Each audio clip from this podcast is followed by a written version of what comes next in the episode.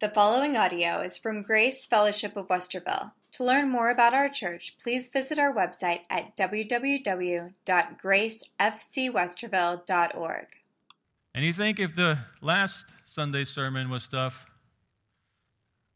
today is going to be even harder. Let's look at Matthew chapter 5, verses 43 through 48. You have heard that it was said, You shall love your neighbor and hate your enemy. But I say to you, love your enemies, bless those who curse you, and do good to those who hate you, and pray for those who spitefully use you and persecute you, that you may be the sons of your Father in heaven, for he makes his sun rise on the evil and on the good, and sends rain on the just and the unjust. For if you love those who love you, what reward have you? Do not even the tax collectors do the same? And if you greet your brethren only, what do you do more than others? Don't even the tax collectors do so? Therefore, you shall be perfect, just as your Father is perfect, but just as your Father in heaven is perfect. Again, Jesus is challenging us as he continues to raise the standard of living for the Christian and those who are citizens or say they're citizen of his kingdom. And in this text, he stresses upon the duty to love the unlovely. We have to love the unlovely, to love our enemies. And he's not making a suggestion here, it's a command. You know, but oftentimes, and I think this is the, one of the most areas that we as Christians fail upon because we're all looking like angels, right? Until somebody crosses our path and we're like the transformers. Transformed to something else. And Jesus here gives us a sixth illustration and last illustration where he is contrasting their false righteousness of the Pharisees and the scribes to the true righteousness of God. And Jesus is contrasting their kind of love with God's love. So, what's the teaching in the Old Testament? Again, we're just going to look what the Old Testament teaches. We're going to look at the perversion of the traditional teaching, and we're going to look at what Jesus is saying, his perspective. So in verse 43, it says, You have heard that it was said, You shall love your neighbor and hate your enemy. So if it was said, where did that come from? Well, they did get that from the Old Testament, but you shall love your neighbor is the only phrase that they took. Look at Leviticus 19:18. He says, "You shall not take vengeance nor bear any grudge against children of your people, but you shall love your neighbor as yourself. I am the Lord." And you know, my wife told me you have too many scriptures as is, so but I'm not going to add these. This, this love your neighbor as yourself is repeated all over the Bible. You know, Matthew 19, 22, Mark, it's, it's everywhere. Love your neighbor as yourself. And James, the brother of Jesus, writes in James 2, verse 8 says, If you really fulfill the royal law according to the scripture, according to the scripture, not traditional teachings, you shall love your neighbor as yourself, you do well. And you see, love for others and showing this sympathetic concern and actual care for other people has always been God's standard for his people. In Deuteronomy, the Israelites, they were commanded if their fellow countrymen loses an ox or anything like that, or they see something strange, they are to return it to its owner. They are to do good. Um, and if their animal out in the farm is just collapsed or got injured, they are to go there and to help that person. In Deuteronomy 22, verses 1 through 4, says, You shall not see your neighbor's ox or his sheep going astray and hide yourselves from them, you shall certainly bring them back to your brother. So if you see it's happening, you go and eject and you help him. And if your brother is near you, or if you do not know him, then you shall bring it to your own house, and it shall remain with you until the brother seeks it. Then she'll restore it to him. You shall do the same with his donkey, just in case, you know, the ox and the sheep wasn't enough. So he throws in the donkey. And then he says, then you should do the same with his garment and then with any lost thing of your neighbor's, which he has lost and you have found, you shall do likewise. You must not hide yourself. You shall not see your brother's donkey or his uh, ox fall down along the road and hide yourselves from them. You shall surely help him lift them up again. So if you see, you can't just look the other way. You got to go help your brother. But not only he commanded that to do to their brothers, you know, even if you don't know who they are. You see a donkey or an ox or anything like that, you go take it to your house, you pay for the lodging, you pay for the food until the owner is found, and then you say, Here it is.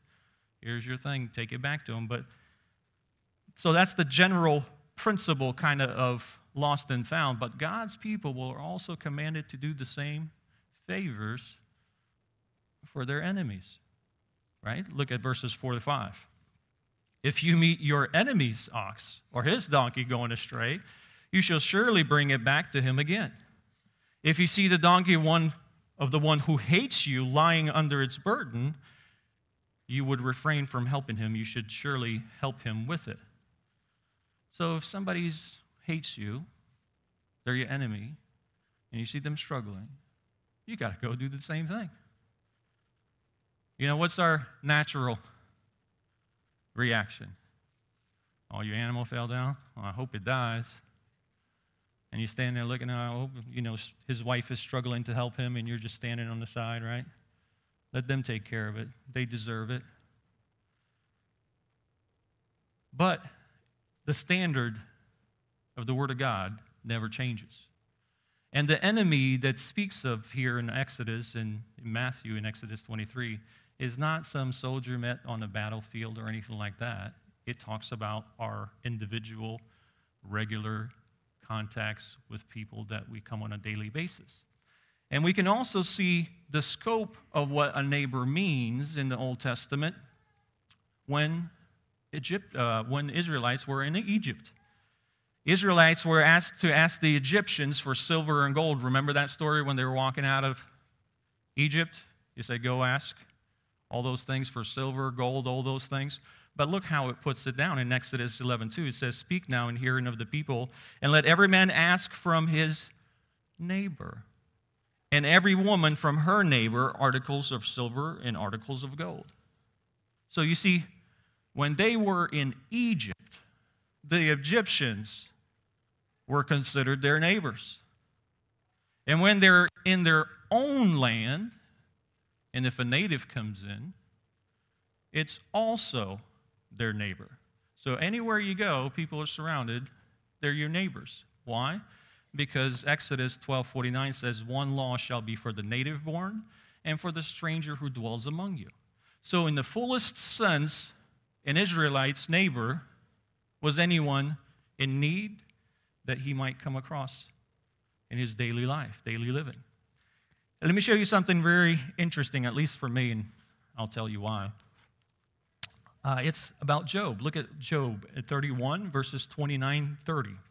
Job says, If I have rejoiced in the destruction of him who hated me, or lifted myself up when the evil found him, indeed I have not allowed my mouth to sin by asking for a curse on his soul.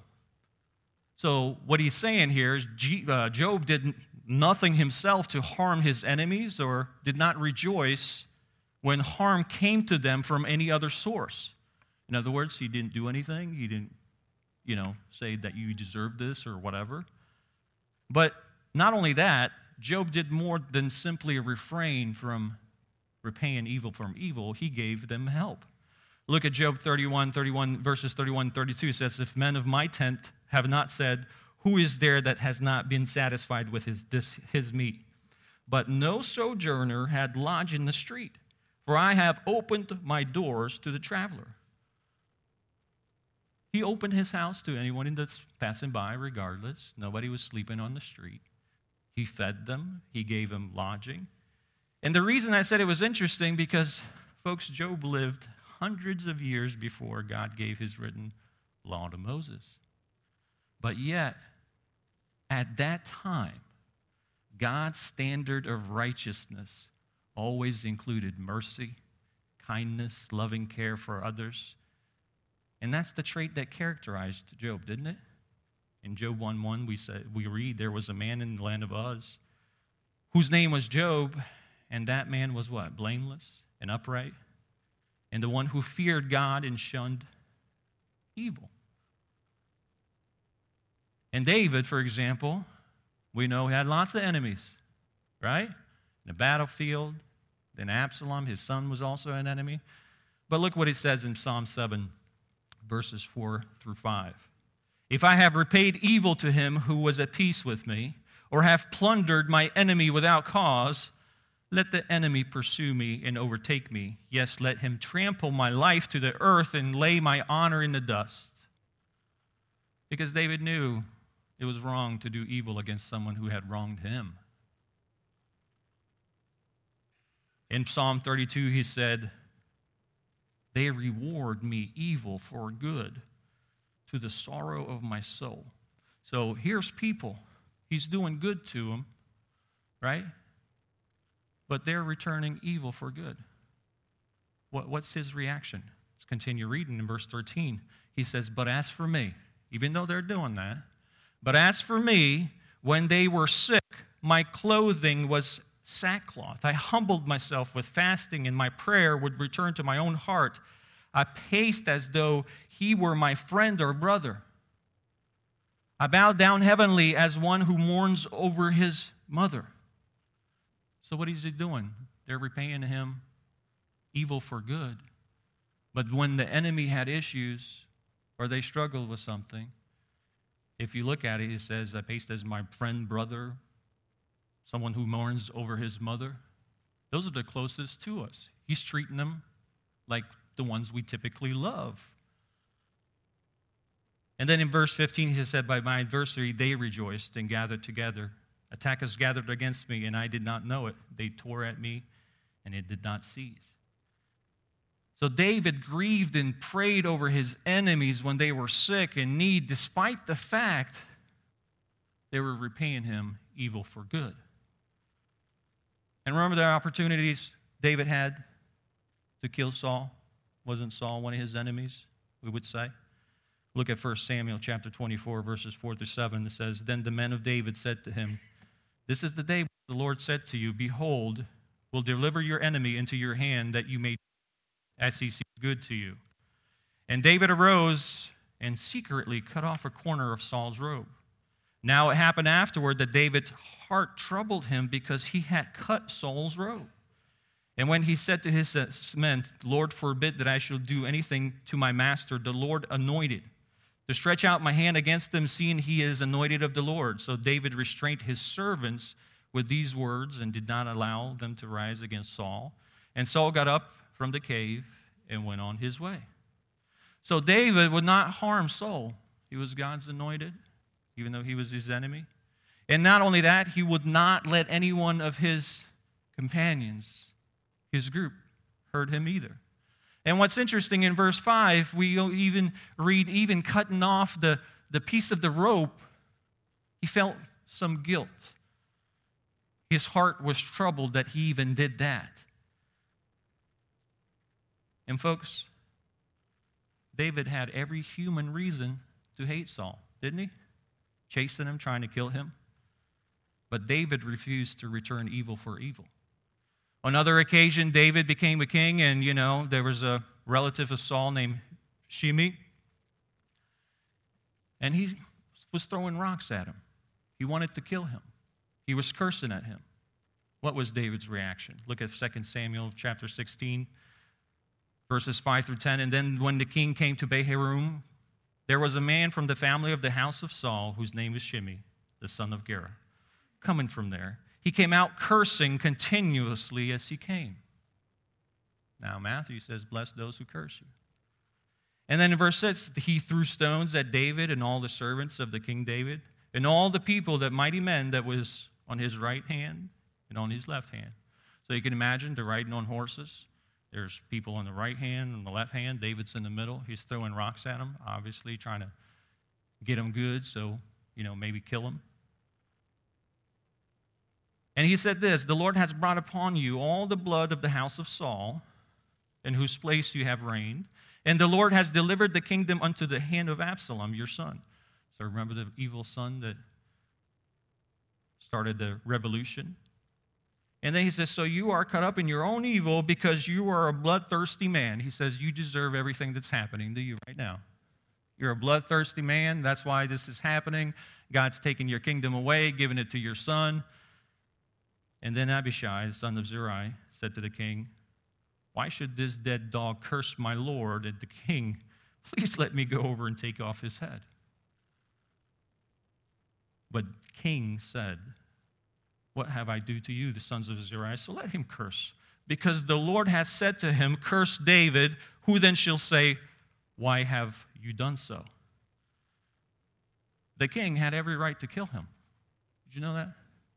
Insult to the king. He had the right to kill him on the spot, but David's devotion to this higher law prevented him. And it's amazing humility. Think about it. This is the king. And he still gave him a benefit of the doubt. And the reason I say that because he suggested to his men, well, maybe he's even acting on the behalf of the Lord. Right? But he's laughing at David, he's rejoicing. But what does the scripture teach us when that's happening with our enemy? Proverbs 24 17 says this Do not rejoice when your enemy falls, and do not let your heart be glad when he stumbles, lest the Lord see it and displeases him, and he'll turn away his wrath from him.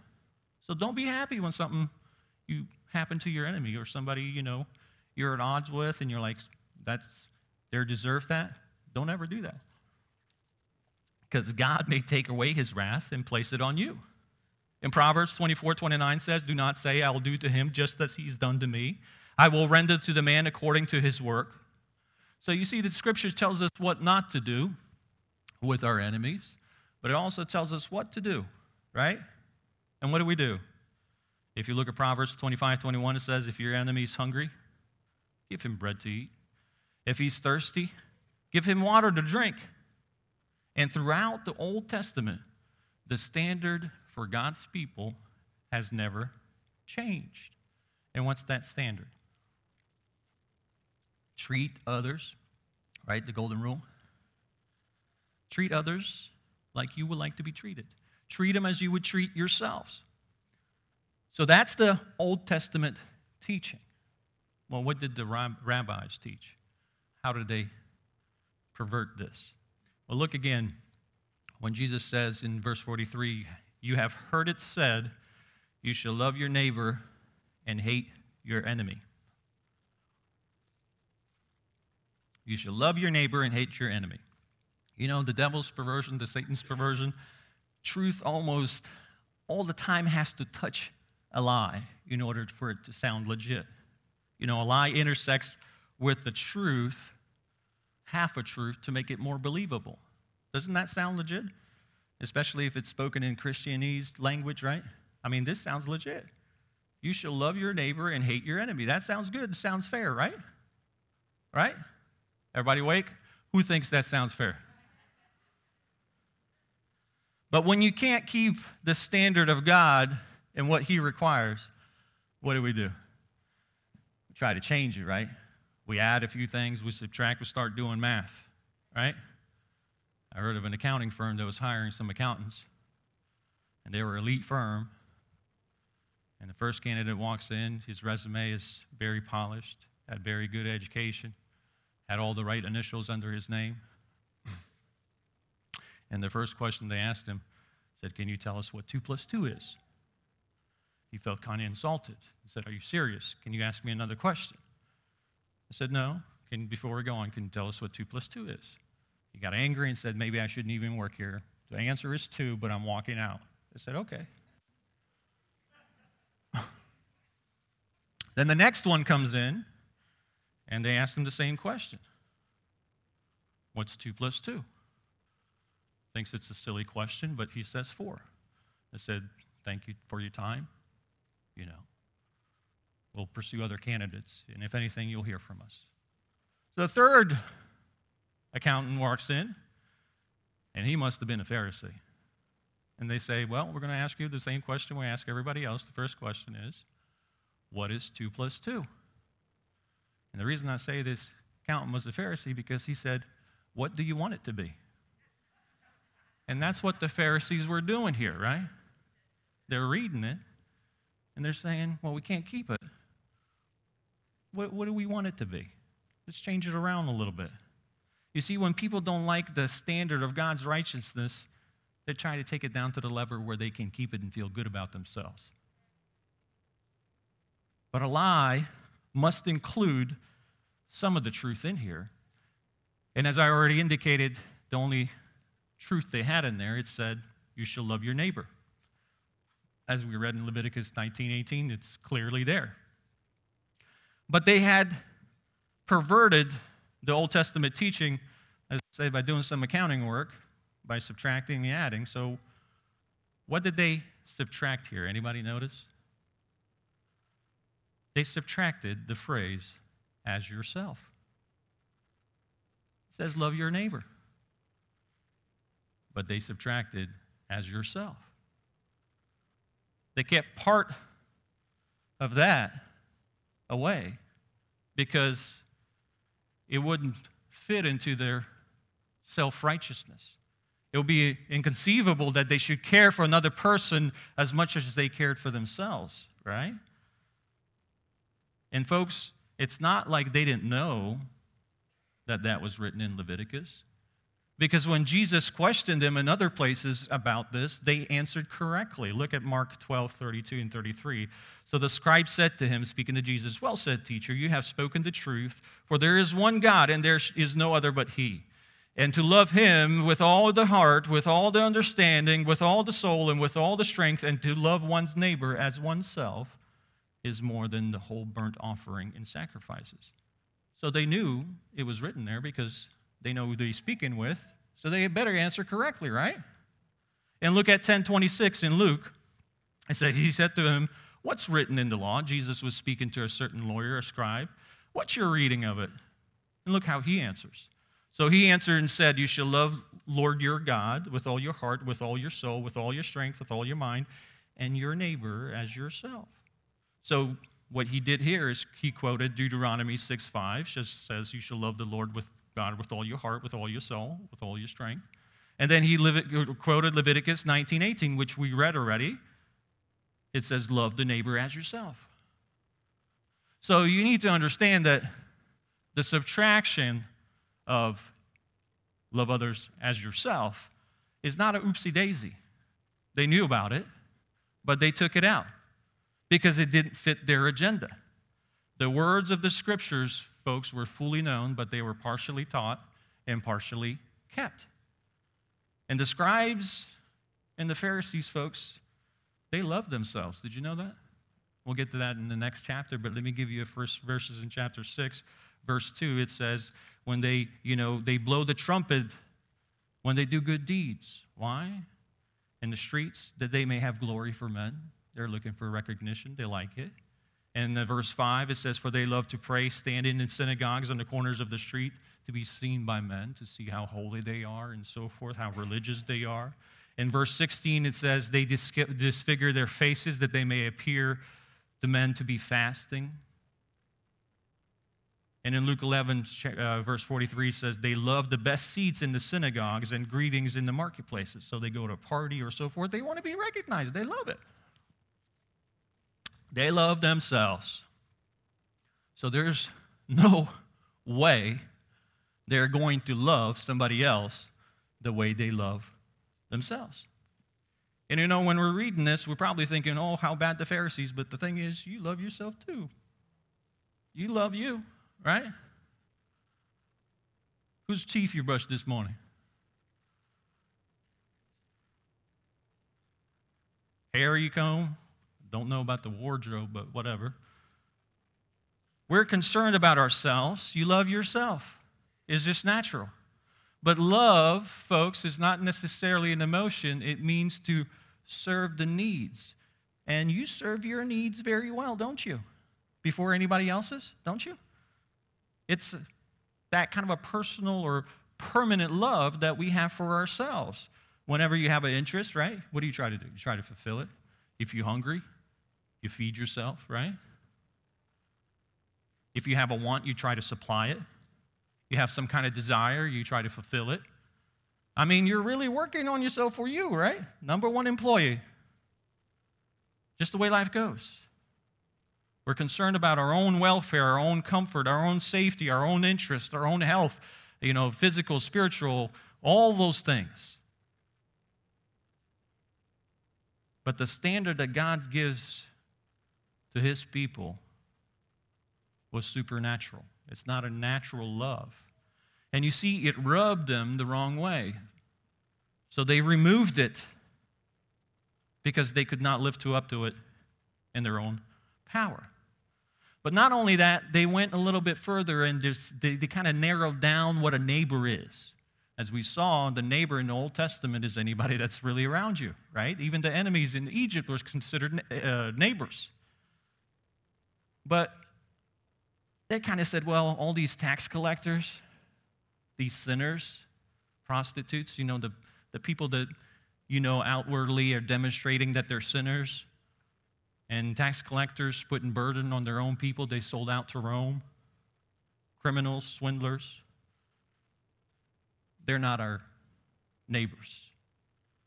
You know, in Luke 18 11, they said the Pharisee stood and prayed with himself, and God, I thank you that I'm not like the other men, extortioners, unjust, adulterers, or even this, this tax collector.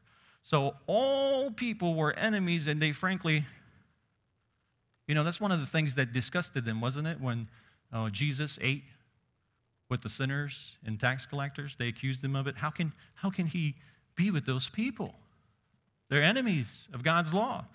And they accused him of that. Matthew 9 11 says, And the Pharisees saw it, they said to his disciple, What does your teacher eat with tax collectors and sinners?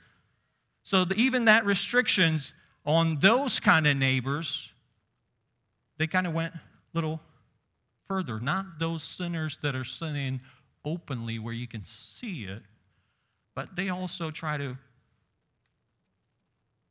separate themselves from some of the common folks so if you didn't agree with them, you didn't like what they eat, you didn't like what they drink, you didn't like their opinions, you're their enemy.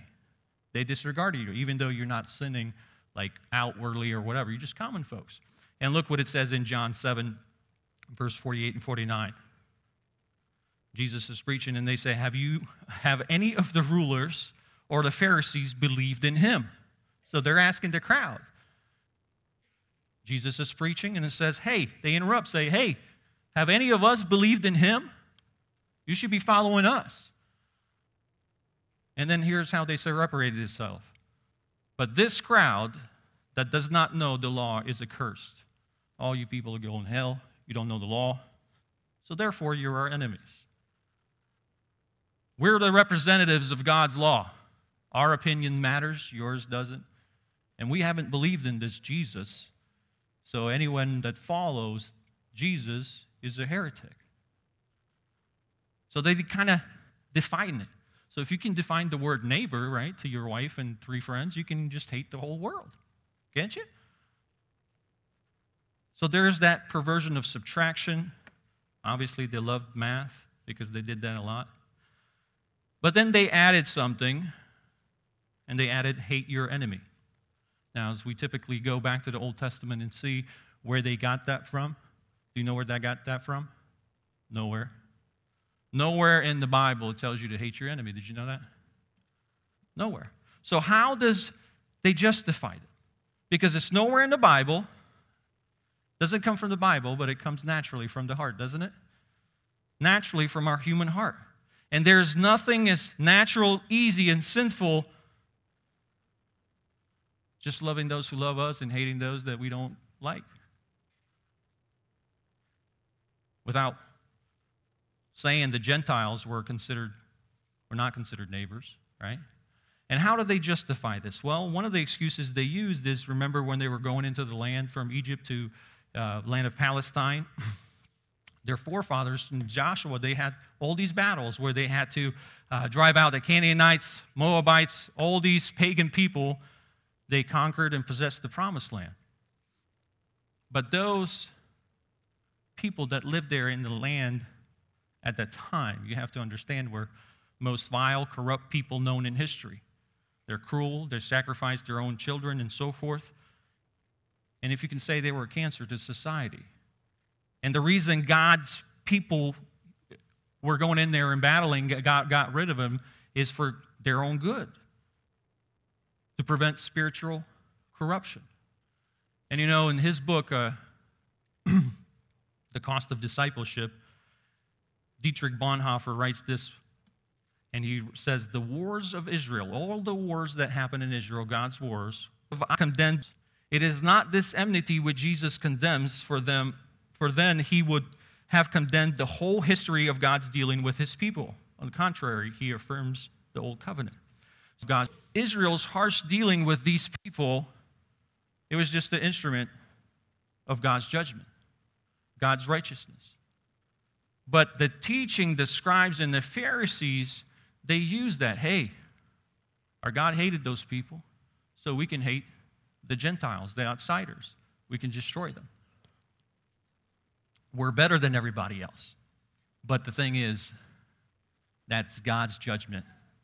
It does not give you the right to do that because you're not God. And the other one is they use David. Look at Psalm 69, verse 22 24. It says, he's talking about his enemies, and he said, Let their table become a snare before them, and their well being a trap. Let their eyes be darkened, so they do not see, and make their loins shake continually. Pour out your indignation upon them, and let your wrathful anger take hold of them. Well, wait a minute. What's going on, David? We just read earlier he wouldn't repay evil for evil, right? But now he's saying these are the enemies. Make sure their eyes go darkened, they don't see, they go blind, they go sick, and so forth. So they use that, but what you need to understand this was not the words of David to present a personal vendetta against these people and blindness and justice. The reason he said that, the answer is in verse 9, which they totally ignored. Why did David say these things? Well, if you read in verse 9, it says, Because the zeal for your house has eaten me up, and the reproaches of those who reproach you have fallen on me. So, what was, remember, we talked about briefly last Sunday, that righteous anger, right? What, what's he mad about? Because somebody's personal injury or insult to him? No, because what they've done to God's house. And remember when Jesus made a whipping cord and so forth and rushed all those money exchangers out of the temple, cleaned the temple? That was righteous indignation. And when that was happening, when Jesus was doing that, disciples remembered something from the scripture. And John 2 17 says, Then his disciples remembered it was written, What? Zeal for your house has eaten me up. That's what that's what the problem is. David and Jesus shared same righteous indignation. So this is not a justification to hate your enemies. But then the best one comes in Psalm 139 in verse 22. Look at what David says about his enemies. I hate them with the perfect hatred. I count them my enemies. I hate them I count them my enemies. But again, they skipped the three verses. They didn't continue reading. In verse 23, it says, Search me, O God, and know thy my heart. Try me and know my anxieties. And see if there's any wicked way in me, and lead me in the way of everlasting. In other words, do you see that word perfect? I hate them with the perfect hate, Father, because of what they're doing to you. But search my heart. If there's anything that there's a personal vendetta or anything like that, if it's show me, lead me to the way of everlasting, because there is no personal motive, but show me if there is. Because the motive is his glory, not mine. But Pharisees, on contrast, knew nothing about righteous indignation or anything like that. It was all personal hatred because their love was only for self. And it's our human nature to always repay evil for evil, right? Isn't it? But the word God insists this all throughout the Old Testament and all throughout the New Testament. As Paul wrote to the first Thessalonians in chapter 5, verse 15, he says, See that no one renders evil for evil to anyone. To anyone, right? That includes everybody. But always pursue what is good both for yourself and for all. So we see that Old Testament taught your neighbor, you got to love him as yourself. Who's your neighbor? Everybody's around you wherever you go.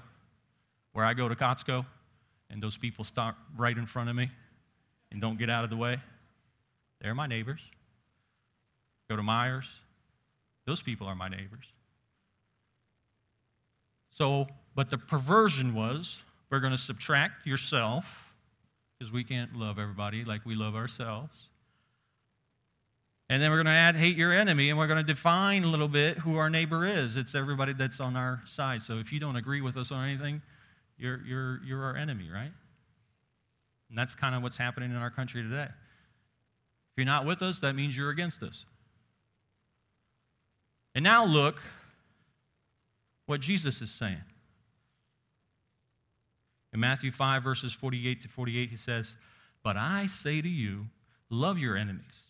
Bless those who curse you, do good to those who hate you, and pray for those who spitefully use you and persecute you, that you may be the sons of your Father in heaven, for he makes his sun rise on the evil and the good, and sends rain in the just and the unjust. For if you love those who love you, what reward do you have? Do not even the tax collectors do the same? And if you greet your brethren only, what do you do more than others? What do you, what's your religion got more than others? Do not even tax collectors do so? Therefore, you shall be perfect just as your Father is perfect in heaven is perfect. So, in these verses, five ascending statements, Jesus explains the kind of love God has always required. Love your enemies. Matthew 5 44.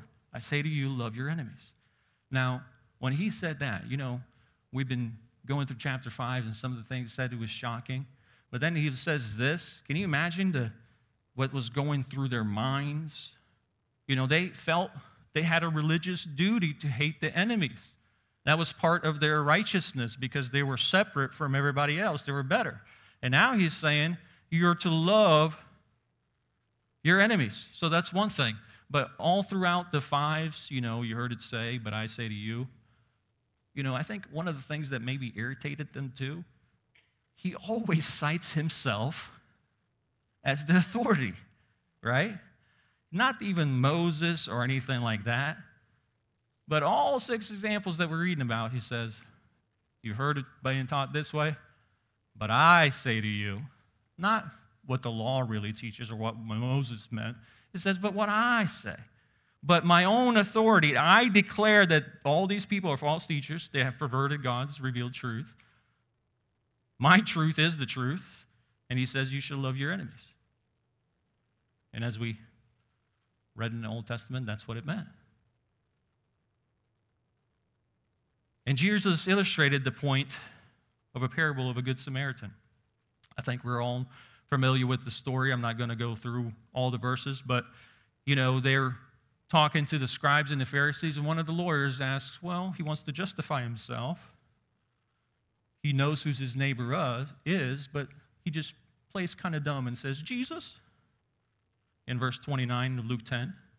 Wanting to justify him says that to Jesus, Who is my neighbor? So Jesus shares a story. He says, Hey, there was a certain man, fell on the road of thieves, right? A priest walks by, holy representation, doesn't do anything. A Levite walks by, doesn't do anything. And here comes this Samaritan. He's a half breed, right? They, they were considered enemies. And he takes care of this person, bandages him up, takes him to a hotel, pays for everything, and then tells the clerk, hey, on my way back, if anything costs you more, I will cover it. And then in Luke 10, after telling the story, he asks this question So, which one of these three do you think was a neighbor to him who fell among the thieves. Who's his neighbor? The two religious people or this Samaritan, a half breed? Well, in verse 37, he answers and says, He who showed mercy on him. And look what Jesus says. Then Jesus said to him, Go and do likewise. Right? Go and do likewise. You know who your neighbor is because true love is need oriented. Uh, you know, the Good Samaritan again demonstrated the great love. Look what he did. He sacrificed his time. I'm sure he was going somewhere, right? He's not just going to go down the valley, especially that road, if he had no point of going somewhere, so he sacrificed his own convenience, his own safety, his resources, money to meet somebody's others desperate need. And the love that it speaks here, and which is most spoken in the New Testament, is the agape love. It's the agape love. It's the power to love those whom we do not like or those who do not like us. It's more of a determination of the mind for those who hurt us, injure us. I'm going to love you no matter what you do. That's that love. Agape love is for the love for the unlovely. And remember, we a long time ago, not long time ago, I can't remember how long ago, but we studied 1 Corinthians chapter 13, right? Love like Jesus. And love had 15 characteristics there, and they were all a verb form, meaning it does something. It's best described, but what it does. Above all, agape love is the love that God is. Agape love is the God, uh, the, He demonstrates that love. And not only that, God is the only one that can give you that love. Look at with me in 1 John chapter 4, verse 7 says, Beloved, let us love one another, for love is of God. And everyone who loves is born of God and knows God. In Romans 5 8, he says, God demonstrates his love towards us how? When we were sinners, he died for us. When we were enemies, he still died for us. That's the agape love. And because of his love, we can love the same way. In 1 John chapter 4, verses 11, 12 says, Beloved, if God so loved us, we also ought to love one another.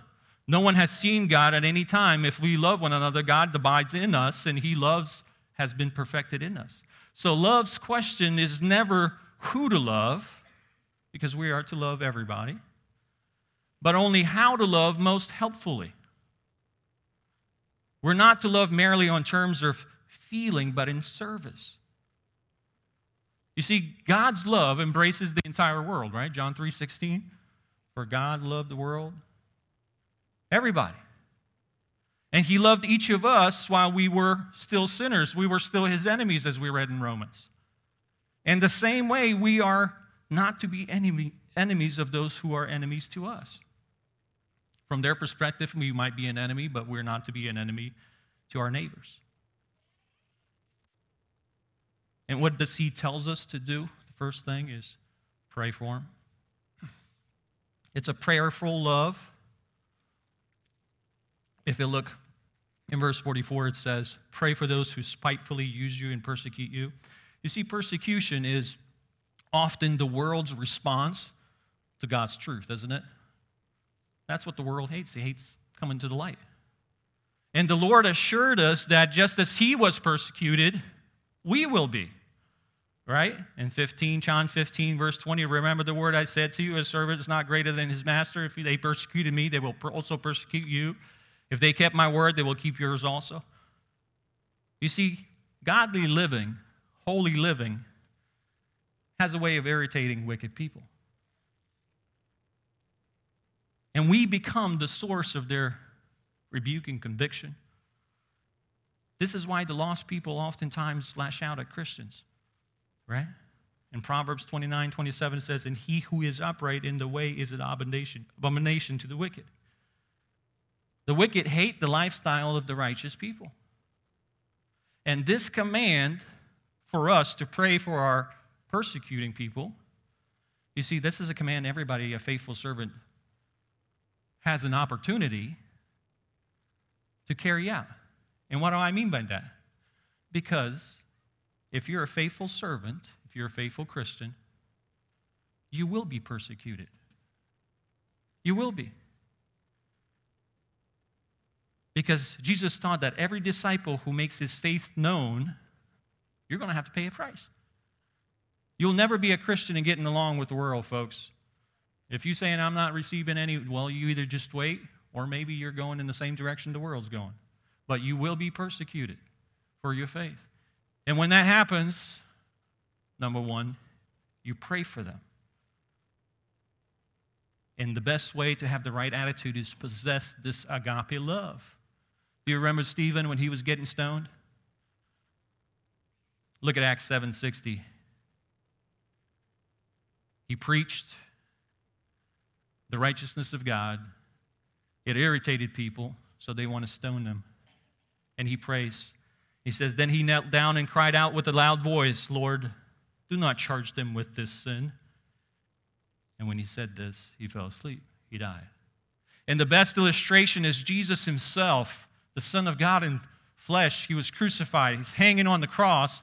And look what he says. They're spitting at his face, they whipped him, they pulled his beard, they did all kinds of things, right? But in Luke 23 34 says, Jesus said, Father, forgive them, for they do not know what they do. And divided his garments and cast lots. I think it would be great if we just began to pray for those who are set against us. Nothing makes us love our enemies as much as praying for them, folks.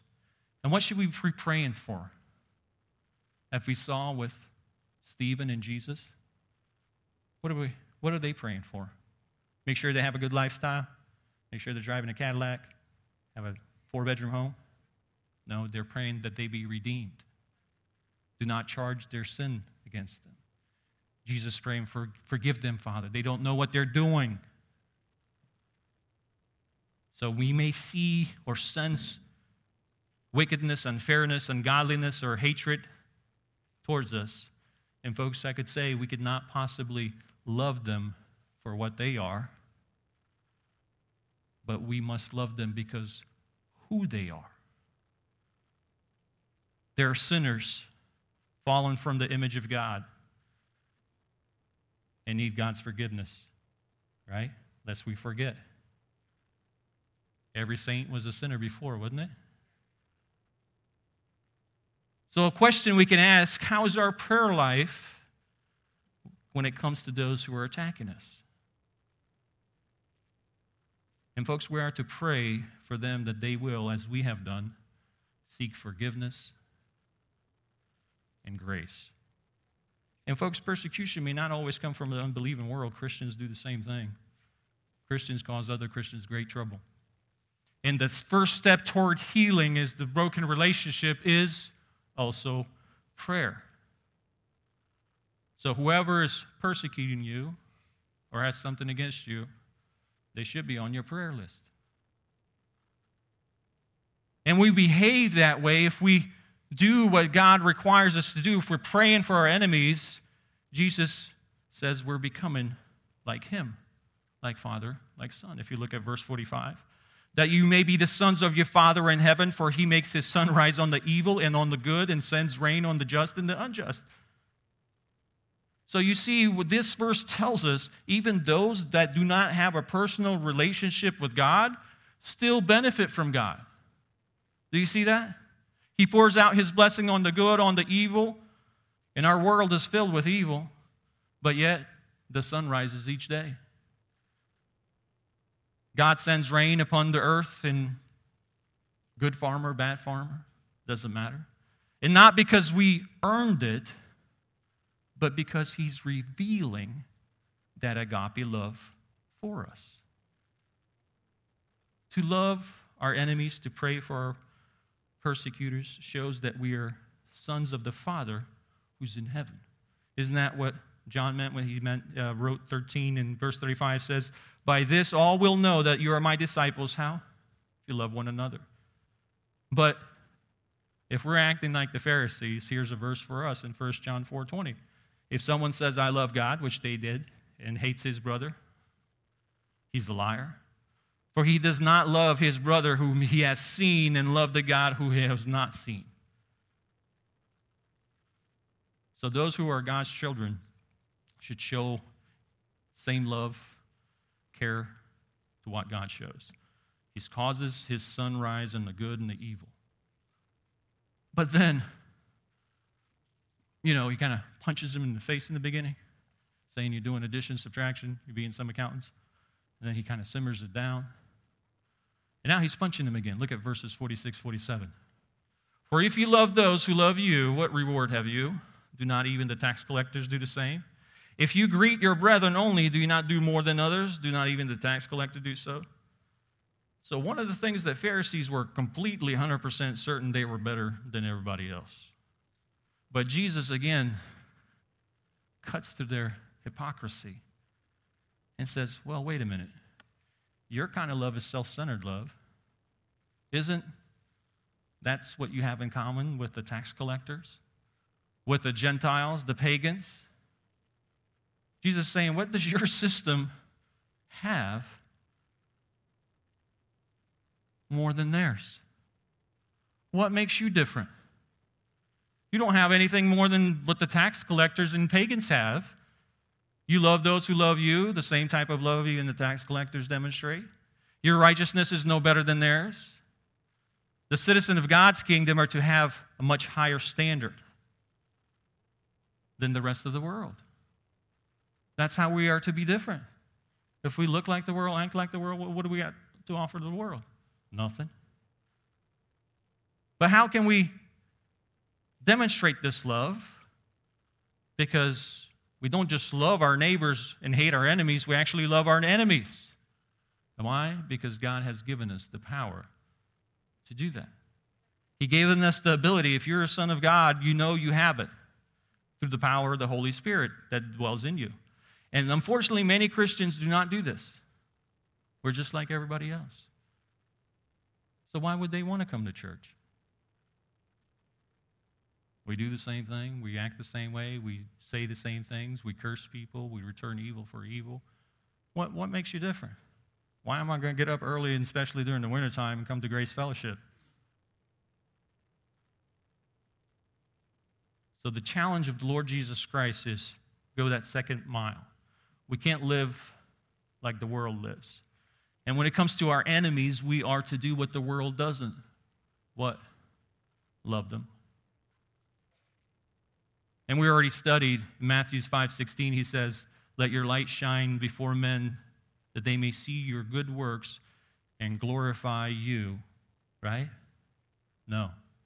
Glorify your Father in heaven. See that? There's something supernatural about a Christian.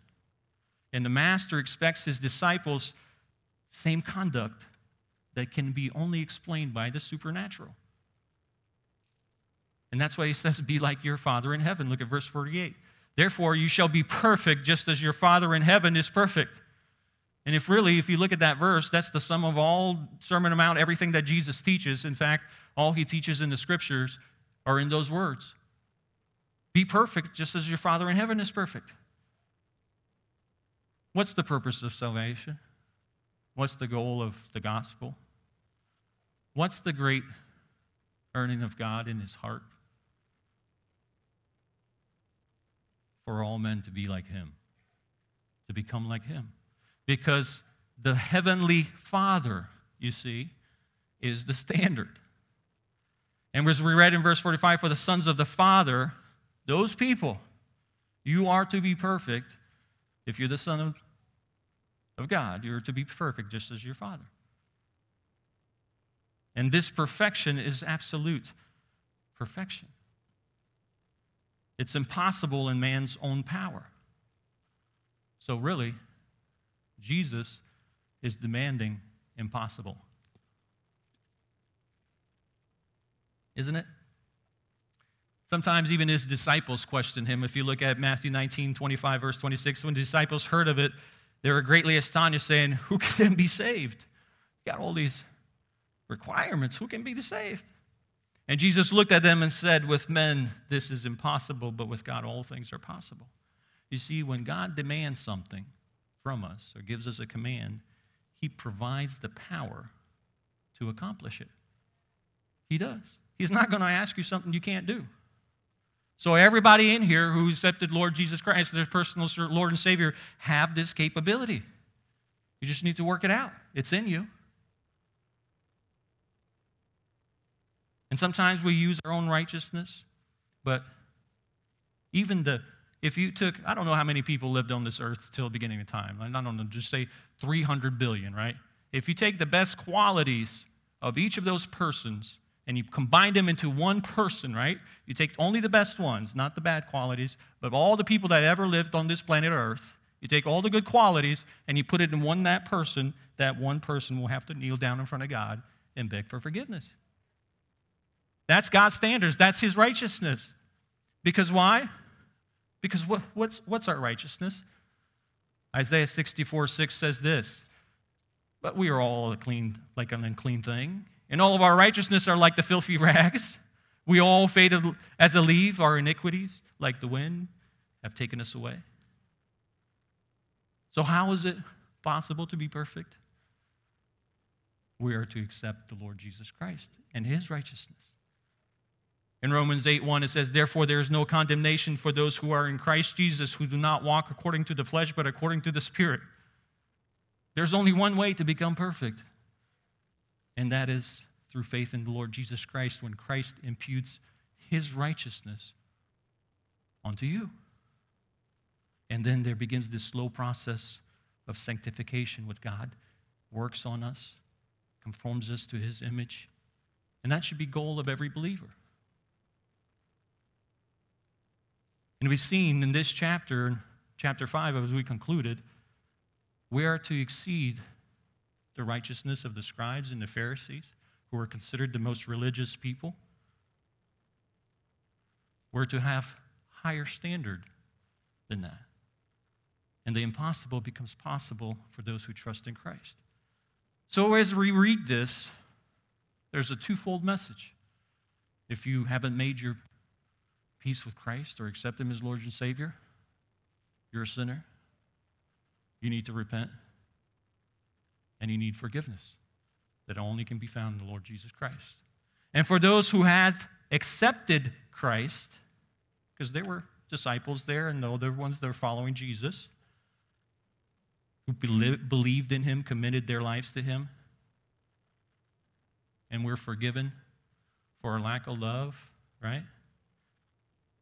And those of us who have given the power, but yet we failed to love.